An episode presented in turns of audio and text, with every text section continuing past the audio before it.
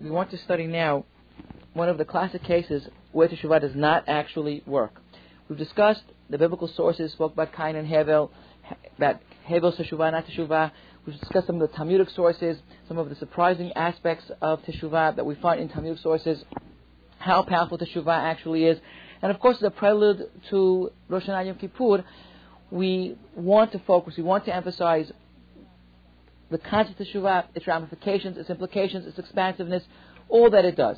The Talmud is really the source which actually gives us the greatest depth of teshuvah in telling us some of the stems that we've studied about, something like in Gemara Berachot, which makes the point that we're all familiar with, that a person does full teshuvah, a person does a full introspection, awareness, regret, remorse for his past deeds, and a commitment to the future. A person does all of that, he's on the highest level, higher than any righteous person, higher than anybody. Why? Because he's seen it, he's been there, he's tasted it, and he's made that extraordinarily profound commitment towards turning around, towards change, towards answer. What teshuvah? Well, the way that Maimonides defines it, it's really a four-step process. First, you have to have awareness. Second, you have to have vidui, verbalization of the transgression, right? Verbalization would be vidui. The Rambam says that's a necessary step. Third of all, one would have harata, regret, right? Awareness, vidui, regret. Because teshuvah, if you don't really regret it, then what really is it all about, which we discussed on Saturday night, as well as Kabbalah Ha'atid, which means a commitment towards the future. And all of the examples that we gave are very relevant because if the person doesn't have regret, doesn't have a awareness, or doesn't think he really did something wrong, he's not going to make it. I did it, what I did was fine, it's okay, but I'm sorry for it anyway. But what are you sorry for if it's, if it's fine, it's okay. So there has to be all these elements to fully accomplish the process of teshuvah, which means answer, which means return, which means, I guess the best word is confession would be the doing more so. Repentance, I think. I think repentance is probably the all-encompassing term. I'm sorry? Is that what you do? I know that sometimes, like in between, Russia you know, around this time, people start calling me up and apologizing. Yeah, that's uh, that's will be part of teshuvah. It shouldn't be. no, but there isn't there a term for that? Teshuvah. No. It shouldn't be pro forma. It should be sincerely. No, no, like, like somebody said, you know, like you know, like I, you did something at a certain time, and I thought badly of you at that time because you did right. it. Right. Without uh-huh. knowing the background, the circumstances. So I, you know, and even though she didn't verbalize to me, you know, what she was thinking, because she had the thoughts against me, you know, she called me up to apologize for. It's appropriate, think, right? I think that's it's appropriate. inappropriate. I think if it went back to her or was said to her, right. then it's appropriate. But if I'm thinking a bad thought, I'm going to call you up and say I had a bad thought. Or I was thinking terrible things about you. She's going to say, why would she want to be? I agree. It depends upon why what the net effect is going to be. In contact with me. The effect could the effect could be oh what a nice person, or it could be the opposite. The effect could be what kind of a hard human being is this to have bad thoughts to begin with, etc. Right. Unless so it could be. We had an argument. Yeah. And then I'm calling up to apologize. That's a different issue. You're right. It depends or, on the circumstances. Or somebody, you know, says, you know, meant to call me and speak to me, and then they just like kind of didn't speak to me the whole year you know, or constantly kept canceling on me when we made plans, you know. So right, but that was directed towards you and right. you knew So then they call me and say, you know, like at this time of year, I start getting phone calls like, you know, I'm so sorry that I didn't stay better in touch with you. Or, oh, All right, that's appropriate. I'm sorry yeah. that I didn't. It's appropriate. It brings people together. Canceling on you, you know. So yes. I start getting all these phone calls now. All that would be vidui. vidui. Yeah, verbalization. Yeah, V A D U I. I guess would be the okay. V E D U I. Yeah, they're sorry that they did it. They're sorry. Oh, they're sorry they did it. Okay. Right. So all that would be appropriate. But beyond that, we've seen how it can change a person's life. It can change a person's past, even. That's one of the most striking of all Talmudic statements to begin with. The very fact that a person does sincere teshuvah, either out of love or out of fear, two different issues, the person's personal past history is changed by virtue of that person's regret, introspection, feeling sorry for what he or she had done. So all that's part of the Talmudic view of it. I want to go back. Lynn had a really good point the other night. Like, suppose, you know, it wasn't like a drastic boom, like one day you're this, and then you, you know, because you were scared, or suddenly you woke up and It wasn't saw the the sunrise. You know, so- but Okay. you know, like you just you felt like there was this emptiness in your life, and then you started, and it was a gradual type of making teshuvah. You know, where where do you where is your status then? I, it's a good question. I think the answer would be that you know, because where do your marriage from the past become? You know, like with me, it was, you know, wait, I grew up in a secular house. We were reformed. I felt something was terribly lacking in my life, though my parents are very happy that way. right So I started learning with Shlomo Carlebach, may rest in peace. You know, Right. when he brought me in the me city, you in, the, in in Manhattan. the city in Manhattan, I used to go to his learning. Right, You know, and sure. that started bringing me back. So that was by the time I met my husband. You know, I He was grew, he was raised orthodoxly, uh, no, my husband was raised conservative. conservative orthodox, you know, Right. conservative. Right. But he was looking for somebody also who was Right. willing to Go the next travel step. that road and go the next step. So we Right. were traveling the road together, type Right. of thing. But it wasn't like one of these type of things. It was, you know, it's a Gradual. gradual step. So where are my merits from the past? It's a good question. Perhaps it doesn't fall into either category. You're saying it doesn't. It's not out of certainly not out of fear. There's nothing right. to fear. It was an accident wasn't- that I ate whatever I ate. Yeah, I mean, or, or even on, I would say on a deeper level, you could say that feeling something is missing from your life is almost it borders on needing something, wanting something, caring about something. So doesn't that isn't that more more in the ball game of or in the ballpark of love than it is fear? There's no fear involved. You weren't concerned about that. But it's when you need you're looking for something, you need something, if something makes sense, and, and all of us at one point or other are there. It wasn't this passionate awareness that all of a sudden took place. You're right, but this gradual concern, involvement. you know, slowly giving up things. You know, first Yeah. giving up, you know, Right. the things that I used to eat. You know, and Right, step by up, step, right. You know, making it a step by step thing. You know, and keeping kosher just in the house, and then keeping kosher now. But let's let's look at it at a certain point. You're doing it because you want to do this. Right. So at a certain point, when your teshuvah is complete, never because you're always. that's true of all people. But let's say at a, when you reach that point, is it not so that at a certain point you're doing it because you want to, because you love to, because you love it, God, you love the whole package, the whole scenario. So that might be more in that category. Even a love affair with a human being does not necessarily begin with a bang. It doesn't have to begin with a bang. It could be something that gradually grows. You go out, get to know the person, and it could gr- grow. It's not necessarily love at first sight. So the culmination is feeling that sense of love and commitment to that person. So too over here, you're beginning slowly and getting to know, and you, you're feeling your way, and eventually it comes to that point where you're doing this mainly because of this great feeling of love that you have for for God, for religion, for the people, for the whole the whole package. So it might be more in that ballpark. Okay. So and, at- and at a certain point that we all do this because we, you know, very few people in the modern world. And tell me if you think exactly. No, but you don't. We don't feel fearful. Why are we not fearful now? You, most people are not. It's not that same image of this awe-inspiring God that is going to strike us down dead. We don't feel. We don't perceive. We don't look to it that way. Most people today will just, at least in my circles, in all circles, but in my circles, because they choose to be, they want to be, they feel fulfilled by this. They they love doing what they're doing. Sense of gratefulness to God, and gratefulness borders on love of God. It, it just it's a whole complex of emotions. Yeah, I would say that that's where it comes down to. You know, and although it doesn't begin that way necessarily in this dramatic fashion, but the small step towards that does ultimately result in that, is what it seems to be. What it seems to be. The fear would be when you're challenged and you say, well, should I do it this way or that? And then you say, you know what? I do have a fear. In the back of your mind, you have a fear. Okay, could be back When in you mind. Could be. Right. But on an everyday basis, it's more of a love of Go- God. I agree. than a fear And certainly it's a complex complex of emotions that are involved over here. Mm-hmm. It's it's both, and, and one day has one more than the other. I think it works that way. Okay, let's open up to page 338. On page 338, we want to find out a scenario of teshuvah that actually fails. There are many cases where they succeed, but sometimes they, in fact, fail. And when it does fail, we see how sorry it actually is, how sad it actually is. We're talking over here now about the reign of King Shaul. Shaul was the first king of Israel who reigned around the year 1020 to the year 1000. 20 years, correct. He's a man who was not interested in the kingship, did not seek out the power and glory that's involved in kingship, and that's precisely perhaps why God actually chose him to become the king, because he was not searching for it. And here King Shaul is throned, enthroned as the king over Israel. We won't go to the background material, which is the earlier chapters of the book of Shemuel. How it happens is an interesting issue. But chapter 13 speaks about his first great failing as a king. Shaul chooses 3,000 men from Israel. 3,000 men. That would be later on. This is a much more subtle case, a much more subtle situation. Chooses 3,000 men, and they're going to do battle against the Philistine.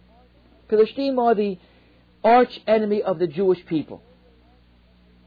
They had already encroached upon the territory of Israel. They came originally around the year 12, 1300 from some say Cyprus, some say Crete, across the Mediterranean, Asia Minor. They land on the coast. They do battle against the Canaanites at that point in time, had failed to make greater incursions into Israel. They push back to the sea. They're known as a seafaring people. They had five major cities along the coast Gaza, Ekron, Ashdod. Today there's still biblical cities of those names. And they stay. Shaul becomes the king, and they make greater incursions. So now Shaul's first job as king is to protect the Jewish people from the Philistines. The Philistines are a strong people. Verse 3, his son Yonatan smites the head of the Philistine, a small outpost, a place called Geva. Philistine hear about this. Shaul blasts the shofar in all the land. He says, let all the Hebrews hear of this. Ivrim. At that point in time, Jews are known as Hebrews, Ivrim. Later on, of course, they become, the tribe of Judah, known as Jews. Judea, Jews, Judah. Now they're known as the Hebrews. Now, all the Israelites in verse 4 hear about this, that Shaul was able to smite this outpost of Philistine. And at this point in time, the Jewish people have become disgusted by the Philistine. They all gather, all excited about now finally vanquishing the Philistine. Good. Philistine gathered to do battle against Israel. There's 30,000, Shloshim Elef, 30,000 Rechev chariots, 6,000 horsemen, and a multitude of people like the sands by the sea. Massive, massive issue over here. Shaul has 3,000 soldiers. Shoshtafim Israel, 3,000 soldiers he's facing a very formidable army. They go up to this place called Michmash, east of the place called Bet Avin. The Israel, the Jewish people saw, Kisad law, that we're in very difficult straits right now. Look what we're facing. The people decided that it's too difficult to do battle. The people hide in the caves, in the crevices, in the cracks, in the rocks, in the pits. When they had seen the kind of army they're going to face, they decided, we can't do this. They are petrified. They hide. The Ivrim Avru Yarden, it's Gad v'Gilad.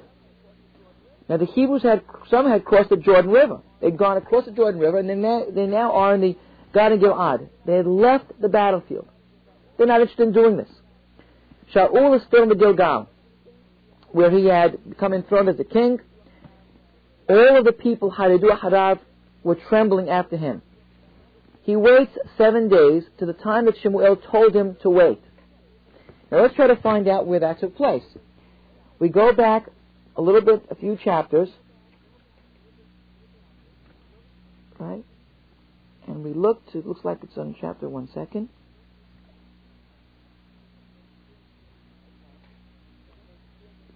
Ten, which is on page 335 chapter 10, this is when Shaul was spiritually enthroned over the, over the people of Israel as king.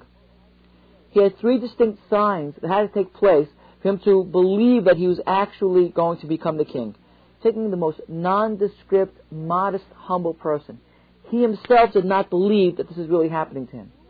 So Shemuel has to prove to him that he's going to be the king. So he gives him three distinct signs things that are going to happen. And when this happens, he feels this surge of energy. He becomes a different person. Now he's king. Right? Now we look at verse 8. You're going to go and leave this place called Gilgal. And I'm going to come to you to offer a ritual sacrifice. Are we looking at verse 8? And offer all these burnt offerings. Seven days wait till I come to you. Then I'll tell you what to do. Right? Look at verse 9. And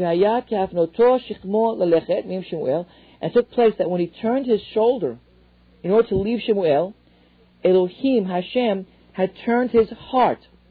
He became a different person. All of those signs took place. He met the right people at. Funny because later on he takes away his heart. Yes, exactly, which is very striking. Yeah. Yeah, what happens later on. Said, I gave you a new heart, now he took that new heart Right, away. right.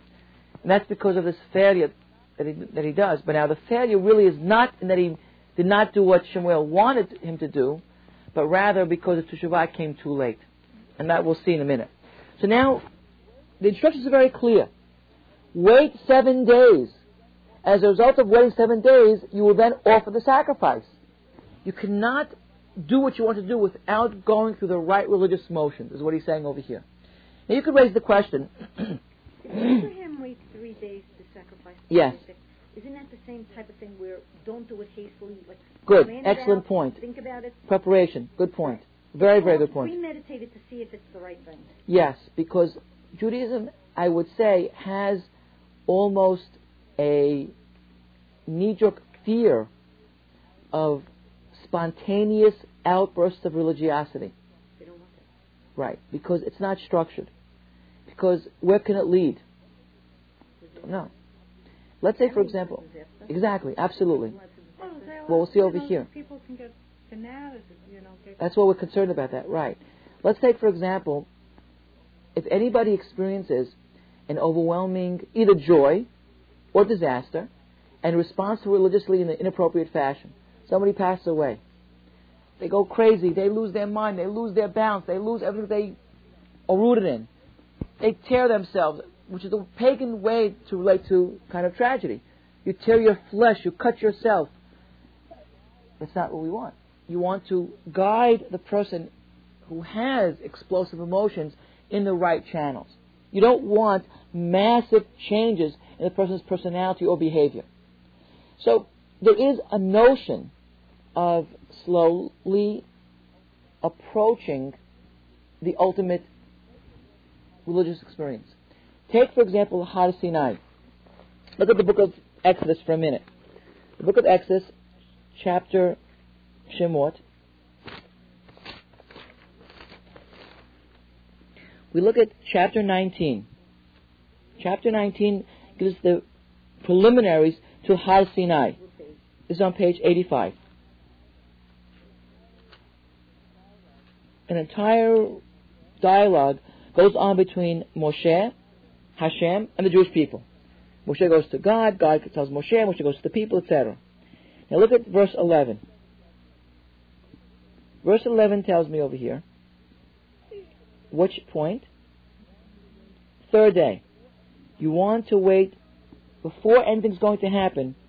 You have to prepare yourselves. How are you going to prepare yourself? You're going to sanctify yourself.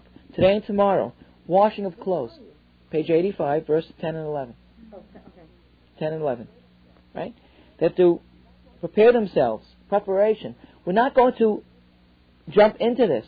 Preparation. For any massive religious event, it seems, as you pointed out also, it seems to be a, a necessary step is proper preparation. To focus. To make sure that you're not go, jumping into this. So it's today and tomorrow and wash your clothes. Why are you washing your clothes? Yet a change of clothes is probably cleansing, to feel cleansed. It's a symbolic change. You are now becoming a people of Israel. You're going to change your whole behavioral mode. And on the third day, get ready for the third day. On the third day, God shall appear before you in Har Sinai. It's exactly the same point that you were mentioning. Proper preparation, not jumping into it. So, so too over here, you become a different person.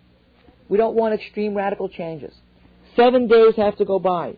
Shemuel tells Shaul, seven days have to go by, then I'm going to come to you and go through the right, proper religious steps before you become the king of Israel. Part of that, part of those steps is the anointing. Shemuel anoints, takes a special kind of oil, and pours it over him. The anointing of Shaul is perhaps the first step. Then comes all these signs take place. Second step. And now Sha- Shaul is told by Shemuel, wait for seven days, and then I'll meet you. We will then offer the right sacrifices, and then fine. And then you'll be fully enthroned as What do king. you think he's supposed to be thinking in those seven days? What this means. Implications. My whole life has just changed. I was a small town boy. Religion, like he knows what's expected of him, and he doesn't. What do you think? Probably not a whole lot, but he's innocent. He's pure. And he's young. He's young. He's young. He's about 20 years old. He's ready to learn. God does not necessarily take finished products. To the contrary. Was Moshe a finished product when he, God appears to him? No, he was the prince of Egypt. He had negative traits, you might say. He had all the appurtenances of Egypt. Grew up in the king's castle. And then he runs away. He stays a number of years with Yitro as a pagan. So what does he have that's going for him? God wants the heart. God wants the willingness to learn, to change. That's what seems to be. There's no fin- finished products over here, which is interesting. So at this point over here, he's told that he needs the seven days preparation.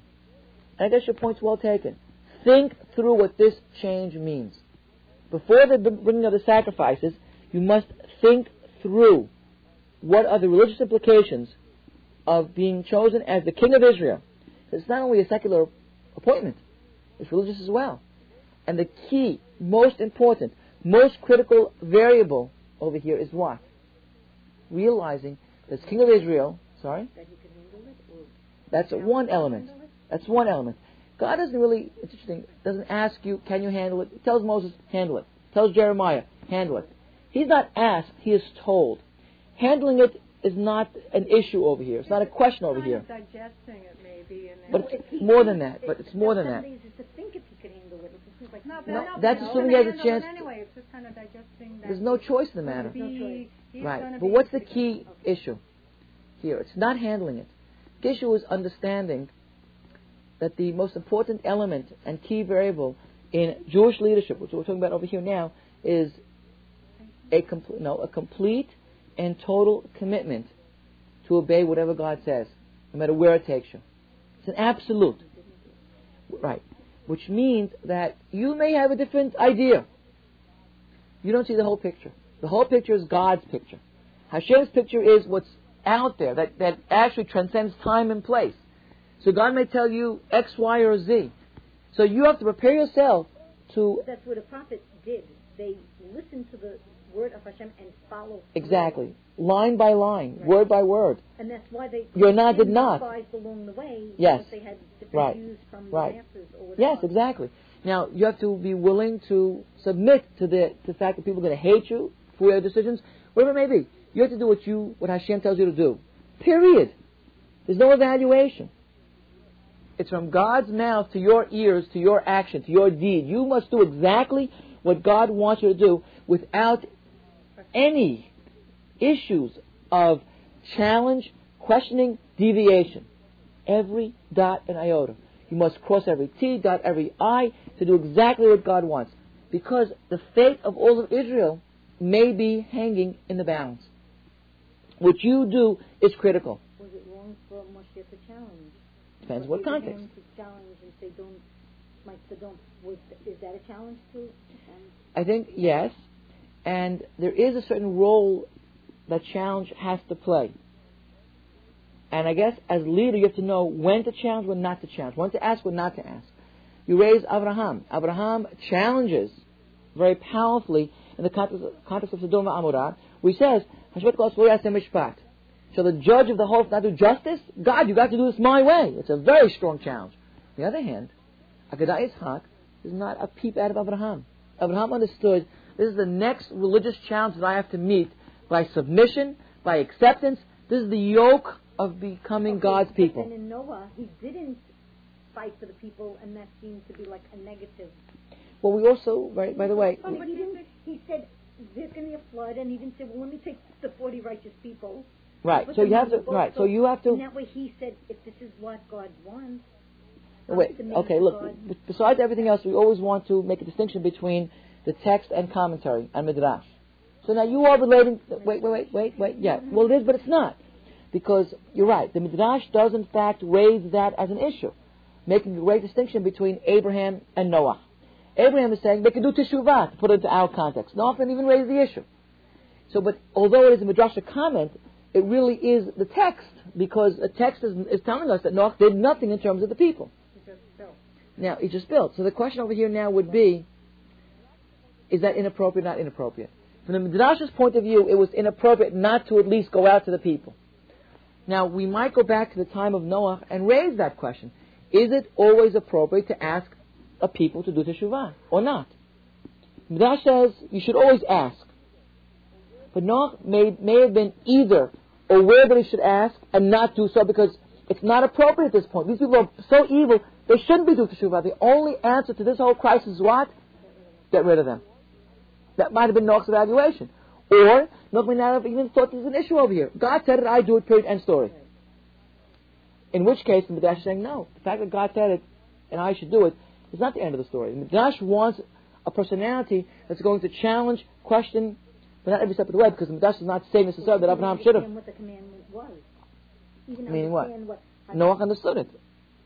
Right, but Abraham didn't. So now, you, It's in which case? in Noah's case, he's listening because he felt that there was no justice in saving these people. Who? Noah. Noah. But how do you know that? How do you know that? It's, no, I don't know that. This is what I'm just saying. That would be in a midrashic statement. Right. But on the other hand, you might be right. Meaning, the Noah is a righteous man. Well, it also If says it came from Hashem. You're talking at the same time, and I can't hear both of came you. from Hashem, Hmm? it has to be right. Exactly. Well, Abraham said it's coming from Hashem, but maybe he didn't see this one person that was righteous. Maybe he forgot about this one little family sitting in a. He doesn't say that you forgot about it. No, no. I don't. I won't say you forgot about it because you're, you're really touching He's upon. to find that one goodness in a person. Yes, he is. What is? It's, it's a striking, striking context. I mean, it's really powerful because what was Abraham really thinking? I don't think he thought that maybe God missed a, a trick. Maybe he missed a righteous person. Maybe this, this scum guy hiding on uh, on uh, Logan Road that, that really is a righteous person that we, you missed over here. No, it might have been an emotional outburst. Maybe Abraham is not thinking logically, saying over here that God said it, therefore it must be correct. What might have happened over here is twofold. Maybe it might be an emotional outburst saying, God said, I'm going to show so I'm going to. No, how could you do this? There's righteousness. It's not well thought out. It's, it's an emotional outburst. That's one possibility. The other possibility might be that Abraham did think through it, and Abraham's belief in his power and commitment to changing these people is what God's not taking into consideration. Meaning that God says these people, as they are right now, are evil. I don't want them to survive because they're evil. So Abraham's saying, yes, but if I commit myself to changing them, I will teach them. I'll teach 10, 20, 30, 40. Maybe that is what Abraham had in mind. and so Abraham, therefore, is changing divine plans because divine plans are based on a certain road that people have taken. But Abraham's switching the road. Abraham's saying, no, I could get them to turn and change and go onto a different road. So therefore, there's a shot that we could save this whole city. So God was saying, look, you're right. Sometimes you can change people, and it's appropriate. Sometimes you cannot change people. I'm telling you now that you cannot change these people. You have to be aware of that, Abraham. Don't be this naive idealist that forever people can always change and it's wonderful. You have a child, the child's going out with a uh, heavy duty drug person. So you say, oh, naively, oh, my daughter will change this person, oh, my son will change this person, I'm not going to worry about it. He'll become a great saint. Good morning, smell the coffee. Right, so that's what you want to make sure. Don't be so naive. So there's a certain bottom line, hard and fast rule that not everybody's always going to change. Some people may change. Change is very much a part of the human fabric. We agree. But some people simply cannot change. Sodom could not change. By contrast, what we may do next week is Yonah. What happens in Yonah? God says they can change. They did change. I like these people. I'm going to save these people. Yonah says, what kind of change is that? Let them die. Let them drown. Let them destroy them. They're pagans. It's temporary, superficial. God's saying, no, no, but still no, that's an important step in the history of mankind. Even if it's superficial, even if it's temporary, I'm pleased with it. I'm happy with it. I'm not going to destroy these people. But maybe they weren't as far gone as the Right, they probably were. weren't Oh, right. I agree. No, no, I agree. They were able to be changed. But maybe Right. part of it, his argument was also, you know, that Abraham was just a very compassionate type of. Yes, so it might have been emotionally so it might have been rooted in his compassion. thing. Agreed. Absolutely. Either way. Either way is fine. And with Noah, you know, it, it says in the Torah that he separated himself from the people. Where do you see that? Yeah, I, I thought it says in here that he lived, you know, that he lived apart from. It sounds midrashic to me. No, There's no verse to that effect. I thought I read it. He says there's no verse. There's no verse. No, knows the page. unless you look, look at where you, if you want to look it up. I mean, it's not really out. If you look at, it's on page, it's on page, let's see, page six. Verse five, page six. God sees how evil mankind is. Their thoughts are only evil all day long. So there's no hope for teshuvah over here. That's one interesting sideline of this whole discussion. There's no hope for these people of teshuvah. They When only the Noahide commandments come out before him or after? After him. After, after, yeah. So God regrets making mankind depressed, sad. I will, shall erase mankind that I've created. Right? Man, animal, creepy crawling creature, birds, I regret having made all of them. However, Noah found favor in the eyes of God. Now, verse 9. This is the history of Noah. Noah was a righteous person. That means he was wholehearted in his generation. He walked with God. With God walked Noah. So here's a separate, interesting person. I mean, what do we say about this kind of this person's? I mean, how did this happen? It's interesting. Able to deviate from the norms of society and yet become a righteous person, a very righteous person. So I'm not sure what you're referring to. Maybe it's just uh, the information. that I- It could be a midrashic comment. But what's interesting over here is that what would you say about a righteous person? Does righteousness mean that he has all the right attributes? Or maybe He makes all the right calls. The abominations. Who he didn't? Yeah. Yeah. Well, I don't know. Would you call him righteous in that case? Would you call him wholehearted? Yes, I would call it right. Well, if you're not doing stand the- up against a If you're not doing Okay, the good. abominations that everybody else is doing, I mean, because if he wants to destroy the animals, and you know the people are just Yeah, that's a co- interesting comment, right? beyond everything that he's destroying everything because you know the people are with the That's animals, you know, you know they're they're, they're cavemen, they're pu- you know that Right, right, that right. There's no not- fundamental respect for anybody. yeah that They lost he, the Elohim notion. exactly, Correct. and Good. he just didn't maybe he just it repulsed him or something. No, that's I buy, I buy that. So, he, w- w- are you saying he's an averagely good guy, but he just didn't do the abomination, or he really was a righteous person, or both? We don't know. That's the. Well, the words better than them. he was better than the rest. certainly better than the rest. Right. Yeah. Yeah, it's a good point. There, But you know, but he obviously didn't find. You know, he didn't think either it's because he saw that they were just so far gone, or he just didn't. You know, that he just felt there was no help. So when that when It's God interesting because, build, um, and he just Interesting kind of personality, because you could say over here with Noah, on the one hand, one hand, he finds favor in the eyes of God. Would God find favor only because he's relatively good as opposed to being absolutely good? I would think not. I would think that when somebody is finds favor in the eyes of God, that he's really good. One hand. On that same hand, we have this great description: tzaddik tamim.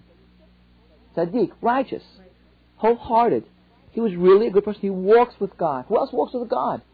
Abraham walks with God. That's, that's an extraordinary statement. On the other hand, the very fact that doesn't pray or hope to change them either, doesn't pray for them as Abraham, nor does he even go out and try to change them, would indicate that he was relatively righteous, not wholehearted, not absolutely righteous. One would think that a righteous person would pray as Abraham prayed, or at least try to change somebody, a few people, anybody. Only his immediate family saved over here. On the first hand, you can go back to the first hand, which is the hand that says that he's wholly righteous, and he would just simply say, look, these people are too far gone, as you pointed out. Just too far gone. What am I praying for?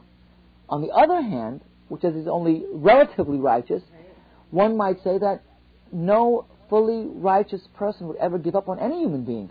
Compassion. take about a half a dozen of them. off. Something. Or something. Something. Do something. So we sort of are really caught in the middle, and there's evidence on both ways. The Midrash, of course, comments on this and doesn't make it clear that Midrash, some people feel that he was wonderfully righteous, some people that he was just relatively righteous, not absolutely righteous.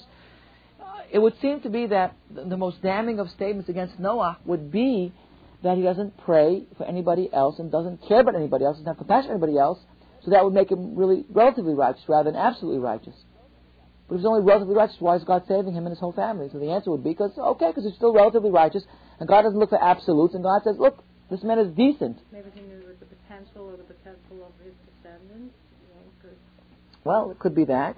Yeah, it could be that. Because, like, you know, we know what happened to Noah. Because as soon as they, they landed back again, as soon as he the gets drunk. was over, what does he do? He plants a vineyard to get drunk. Which know, so. seems to indicate that he's relatively righteous, not absolutely righteous. So he's a strange person. Very, very strange person. You've been also also cleanser than yours. And my husband. and your kid. And no games to play. No games. You've got to take care of the animals. It's a, it's a, it's a difficult. Already shoveling bed. Oh my God! Don't even say it. Not an easy scenario over here. Not easy scenario at all. So Noah's an interesting person as compared to Abraham, who immediately prays and You tries. know And so much about Noah. I'm sorry. I think you know so much less about Noah. Yeah, absolutely. Yeah, but we could try to squeeze out of the Pesukim, out of the verses, what ideas, what personality traits does he have, etc. Coming back to Shaul, Mm-hmm. well, we want to make the point here. Shaul does not wait. What happens? The people are running away. We described already the potential battle scene that's going to take place. He does not wait. The Hebrews, his army, are running away. They cross the Jordan River. They're facing 30,000 chariots and endless numbers of people. Shaul was waiting in the Gilgal. The people were all were trembling. He waits the seven days till the time that Shemuel, Shemuel said. However, Shemuel did not come. Now, this is a very intriguing context. And the people all are running away from him. They're afraid. Shaul says, Bring for me the animal sacrifice. And he brings the offering. Now, what this seems to indicate is that the moment that he finishes bringing the sacrifice, Shemuel comes. And Shaul comes to greet Shemuel and to bless him. To greet him. So now, what is it saying over here? Did he wait the full seven days or not? The answer is probably not. Shemuel came immediately when he finished the sacrifice. So he waited seven days, but he waited seven full days. So he was halfway, three quarters, 90% of the way there, but he didn't wait the full seven days. Samuel. Shaul. Shaul. He had to wait seven full days till Samuel came. Oh, so, right. And he didn't come. Wait So he might the have whole seven days. Somehow he missed it. Something. It says in verse 8, he waited seven days. Yeah. But he didn't wait the full seven days, I'm guessing. Or do you want, right, or do you want to say that he waited a full seven days? Seven days passed. So what should a leader do at that point? This is what sort of throws us into this extraordinarily difficult moral, religious, spiritual dilemma. He waits seven days. Offers a sacrifice. Shemuel comes and challenges and questions and rebukes him for doing this. So obviously Shaul was wrong. What was he wrong about? If we say wait full seven days, so what should a leader do? God's word is absolute. I agree. But I waited seven days, you didn't come, and the people are running away from me. Look at the next verse. Right? But Yom Shemuel, what'd you do? Shemuel tells him, what did you do? Screamingly. Man, what'd you do? Shemuel says, I saw the people running away from me. You didn't come at the exact appointed time. And the Philistines are ga- gathering in Michmash to do battle. What should I do? I had to do something. A man of strength and courage and vision does something. But on the other hand, God said, wait till Shemuel comes seven days. But I waited seven days. Who said you wait eight days? God doesn't have a, a slow watch. So maybe something happened to Shemuel. I did what I'm supposed to do. As It's a leader a should very have. difficult issue. As a leader, he should have not waited Well, should the seven days for sure. the seven days. So let's yes, assume that they, Samuel could have been killed. yes, anything could have happened. And a leader must do it. His best judgment at that point. Right, so does God want you to, to use best judgment or not? But he said to wait seven days, so he did. He followed. But let's assume it wasn't seven days. Let's say we're driven into the position that the verse that says, It was like six and a half, maybe, or six, whatever, six and three quarters, six and, six and, well, we don't know that it was counted. That's what it says. He waited seven days to the time that Shemuel said. He did, Shemuel didn't come. So Shaul's telling people, wait till the seventh day. So, so they waited. All of a sudden, these people said, look, it's seventh day now. It's now it's supposed to be. Uh, it's sunset is six thirty. He waits till six o'clock. They say he's not here. We're lo- we're running away. Okay, okay, I'll do the sacrifice. We'll get ready.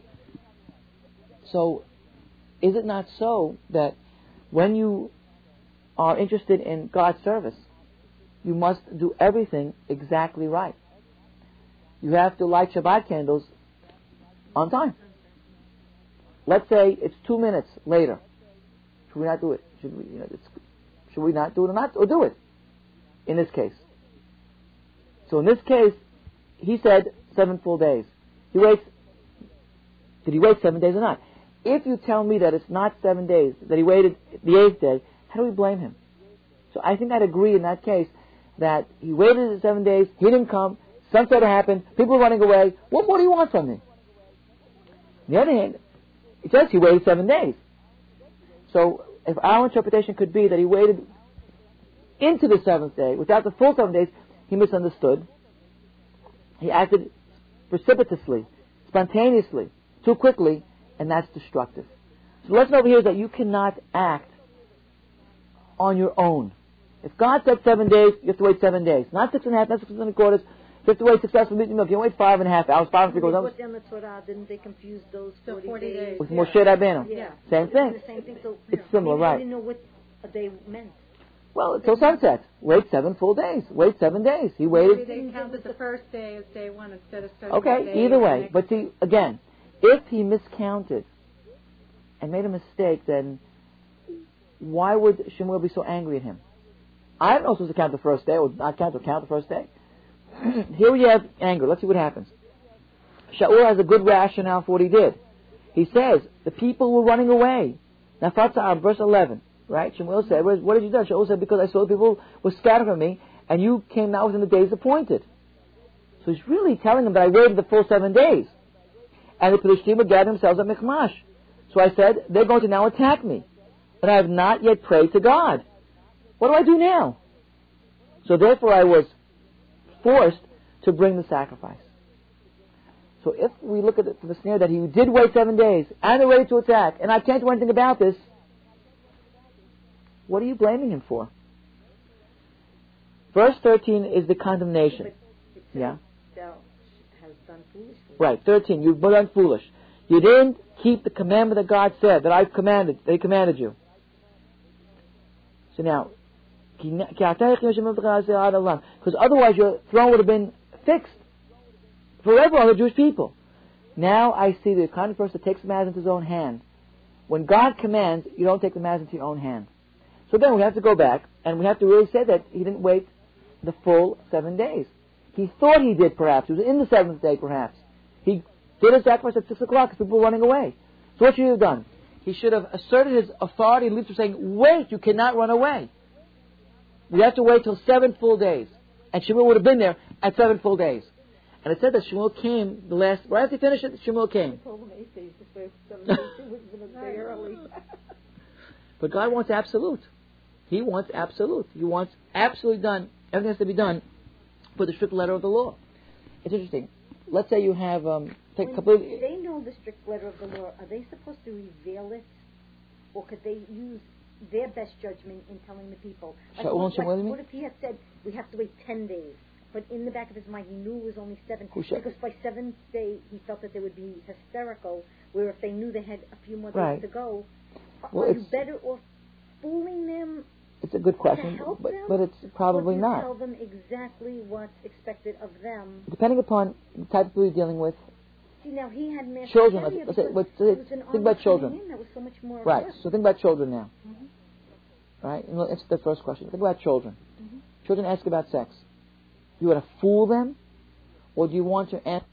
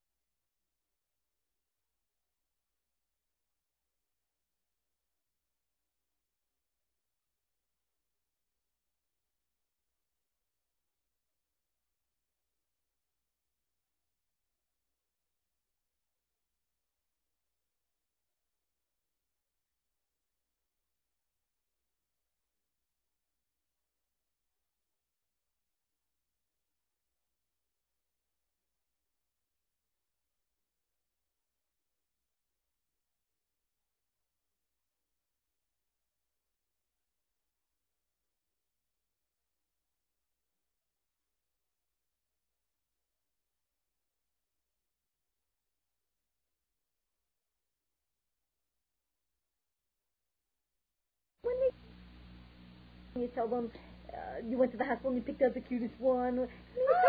stories. I was on that. I have told stories that my mother used to tell us. I was big and I was still believing it. But it's like something, you know, you do tell them a little bit of a story and then. As the age appropriate. Now, what about when they're 17 years old? What do you tell them? No, then you ask them. you ask them. What's that about? you ever seen that movie? Now I'm afraid. Rarely do I, so I'm not uh, worried about that. Um, you what? you watch Beverly Hills? Oh my goodness.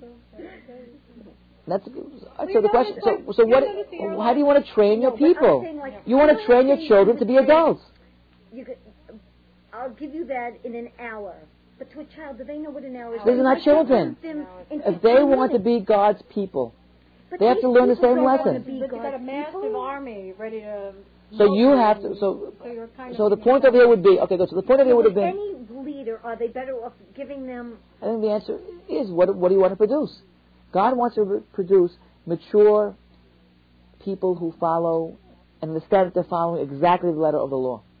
Okay, then he had an obligation to wait the full seven days. Right. It would seem That's to be. the case. That's what God wants If, to if he's produce. using his best judges, he would say, God will reveal himself in eight days, and meanwhile it happened in seven. No, no. He said God said wait. Shemuel said wait seven days. He panicked. Why'd you panic? Yes, the very fact there's thirty thousand chariots and hundred thousand soldiers that's going to attack us is what? No problem for God. Right? That's the real lesson that Sh- Shaul missed. You panicked. You're afraid. People worrying about. If there was two people left, what are you worried about? A plague would have broken out among the Philistines. They would have all died. You would have won the war. Because a lot of times the wars were won where there was such odds against the Of course. underdog. Yeah, absolutely. God's here. You have to take that into consideration. He didn't take that into consideration. He was supposed to be a normative war. I need my soldiers, I need my people. Let me do what I have to do and charge for it. Mm-hmm. But then he missed. Right, he missed the point. So he didn't wait the full seven days. Otherwise, why should Shmuel so angry at him? He was foolish. He didn't keep the commandment that God had commanded him. God would have established your throne forever. Now your throne shall not exist forever. Why? Because Hashem lo ish. God wants somebody. This, this is verse 14. Hashem wants somebody that's going to do everything appropriately, properly. Command him to be a prince, leader over his people. You didn't do what God commanded you to do. Right? Sha'ul does not act in any way that indicates he understands the message. What does he do? There's no more words spoken. Now, the reason that, is so important for us is because is there any hope to change that decree against Shaul? Any hope? Well, he's tested again. Arthur offered Mark. Right, exactly the point. If we look at the beginning of chapter 15, right, it seems to be that 15 is giving him another chance. This is on page 342. Yes. Look at the opening. Look at the opening line. We have Shemuel Shaul. Shemuel tells Shaul, "God sent me to anoint you as king over the nation of Israel." Now hear the voice. So this becomes your direct responsibility as king over Israel. So this seems to be now again a make or break situation. This is a direct commandment. Because you're king, because you're anointed as king, do exactly what I'm telling you now. Hopefully you've got the message. But when God says do exactly, He means exactly. Koh amar Hashem Tzavot, so says God, I have taken note over the evil of Amalek, when they left, when they left Egypt, right? Now you have to go and you have to destroy Amalek, destroy all that they have, don't have any compassion over them, kill every single man, woman, and child, which of course is very difficult for us to read, very difficult. Every ox, every sheep, every camel, every donkey. Everything. Now, again, when we read this section, we have to raise the question, why is this right? Why is it fair? Why is holy war actually practiced? Very difficult. If we try to understand in terms of the evil, every man, woman, and child was evil, a culture of evil. Is it, is it evil if it's from directly spoken from Hashem? No, I'm talking about whether Amalek was evil. The commandment from God can't be evil. Right. So then it wasn't an evil deed. Right, exactly. Cannot be viewed as an evil deed. Although, from our human point of view, we still want to understand why is it not an evil deed? Just because you don't understand it doesn't mean. Agreed. Okay, agreed. So we need to have a certain measure almost of blind faith. When God says to do X, it cannot be viewed as evil, it has to be viewed as a righteous meritorious deed, even though it makes no sense to us. But still in all, place yourself in that person's shoes. Now, it might have been for those soldiers 3,000 years ago, this was a normative way of doing battle. So to them it was nothing unusual. Pagans did it, we did it, and, and what's in that result? It shows, from the Jewish point of view, the absolute total disgust that you have with the evil perpetrated by Amalek. You're destroying them not because so much you're that concerned about the holy war per se, but to show that we hate what you stand for. Well, all these rules are really against a people, not so much to claim the land. I'd say, well, in this case, it's against an ideology. In general. In general, the, the wars to claim the land happened in Joshua, the book of Joshua and Shoftim. Okay. Here, it's mainly an issue of the ideology of Amalek. You want to root out a certain ideology. Nazism, we want to root it out. We don't want any vestige left. We want to show our complete total disgust of it. Interesting is that America chose not to do that. America chose to rebuild, uh, through the Marshall Plan, Germany.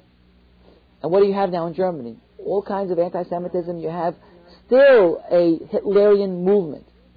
We didn't root it out. We didn't show that we were really disgusted by it. Now, I'm not saying, therefore, that one should have gone and bombed Germany silly. I'm not saying that.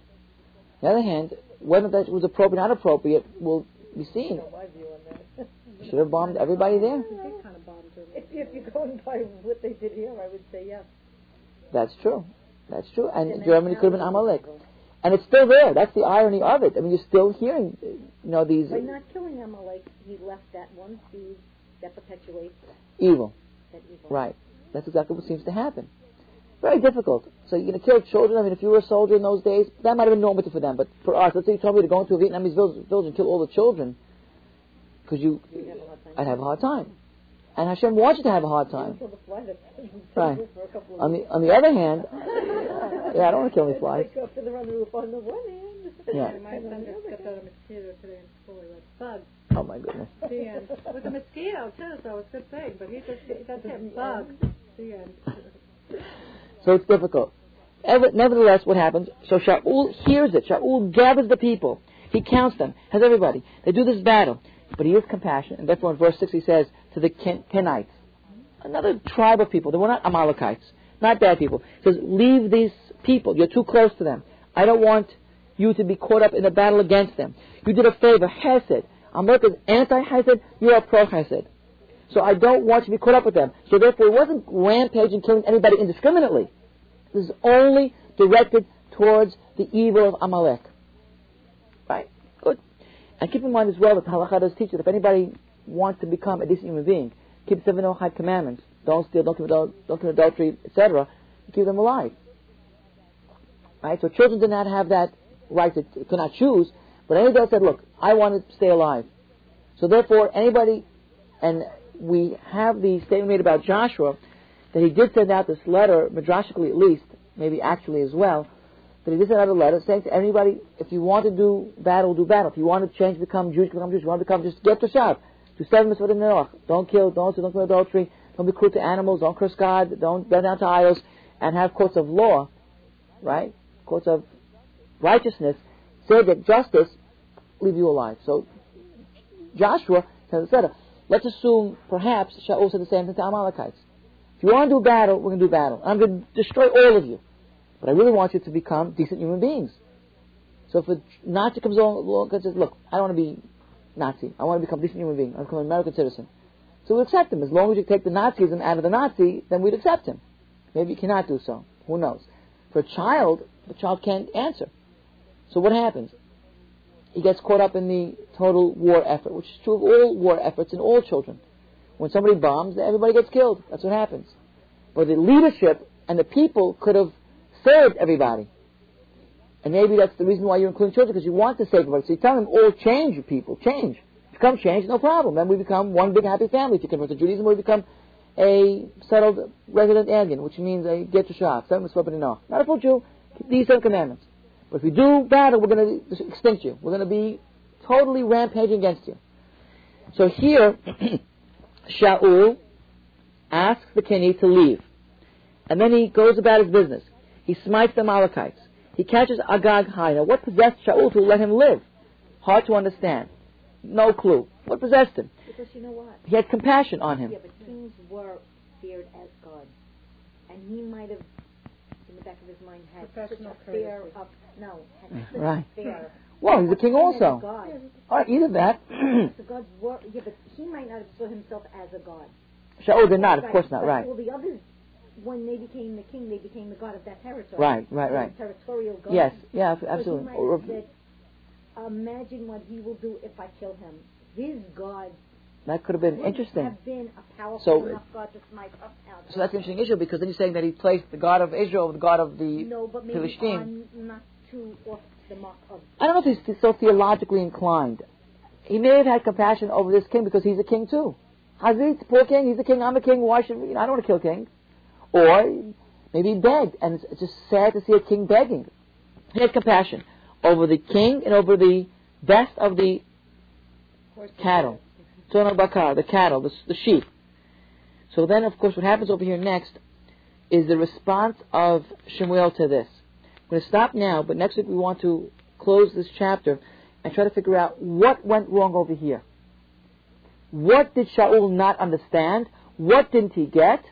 And take, Can you say Careful I note. Shaul as the king? yeah. He's the one that picked out Shaul? Well, Hashem told him. Yes, Hashem told him, choose this person. Okay, so now he's sorry that he did that. Hashem is sorry, actually. Mm-hmm. We'll see that next week. So next week, but what did Shaul do wrong over here?